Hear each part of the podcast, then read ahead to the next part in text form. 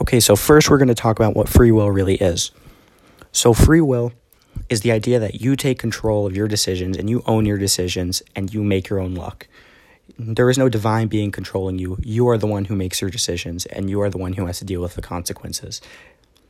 So, there are a bunch of perspectives on free will. Some believe it is non existent. Some believe that there is a plan that we all follow under God. Some people believe that it is only some part of our life. Here's a quote by Joseph de Maistre that is one that is more of a divine being perspective on free will.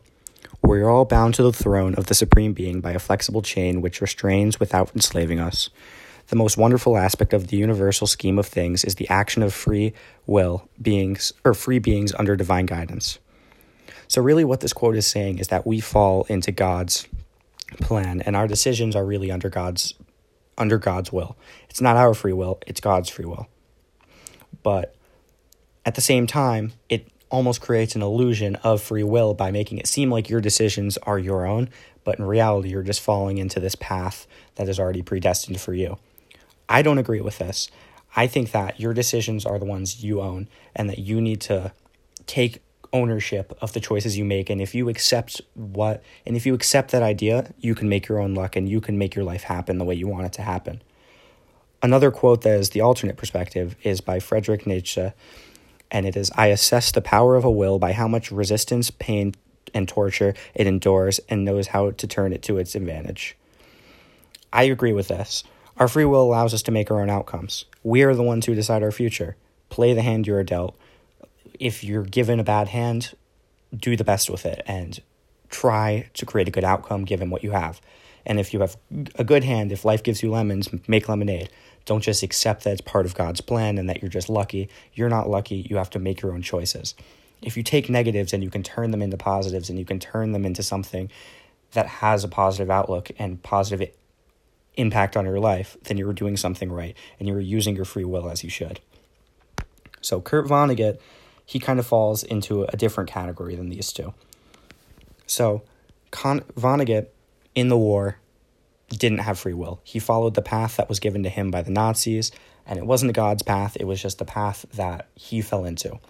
So he was, since he was imprisoned and he had to go and live in the bottom of a slaughterhouse in Dresden, he didn't have the choice to do anything else. He looked at these injustices were happening and he couldn't do anything about it. He couldn't make his own luck.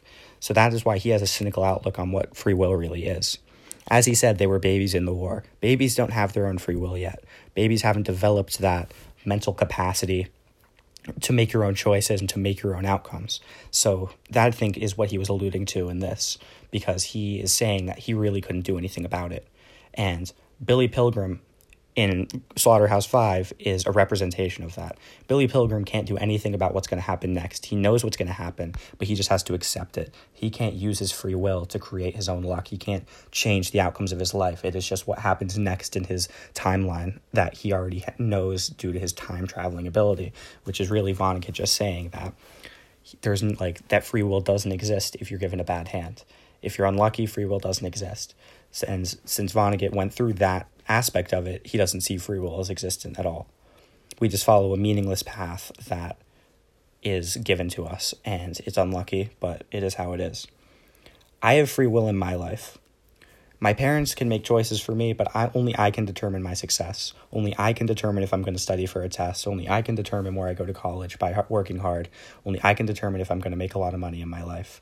All of these things are something that is under my it's under my control. No one else can decide these for me. God can't decide these for me. Once I'm 18, no one can no one can baby me into making good choices anymore.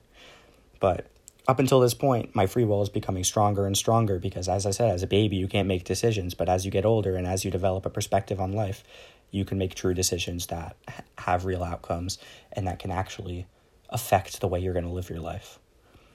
And so yeah, I that's my opinion. Other people have other opinions. I understand, but that is my opinion. So thank you for tuning into this podcast, this week's episode of I'm glad I hope you enjoyed it and uh, we will talk more about Kurt Vonnegut's Slaughterhouse 5 in upcoming weeks because it is a book that is filled with philosophy and filled with different different life lessons and different views on views on life given circumstances. So, thank you.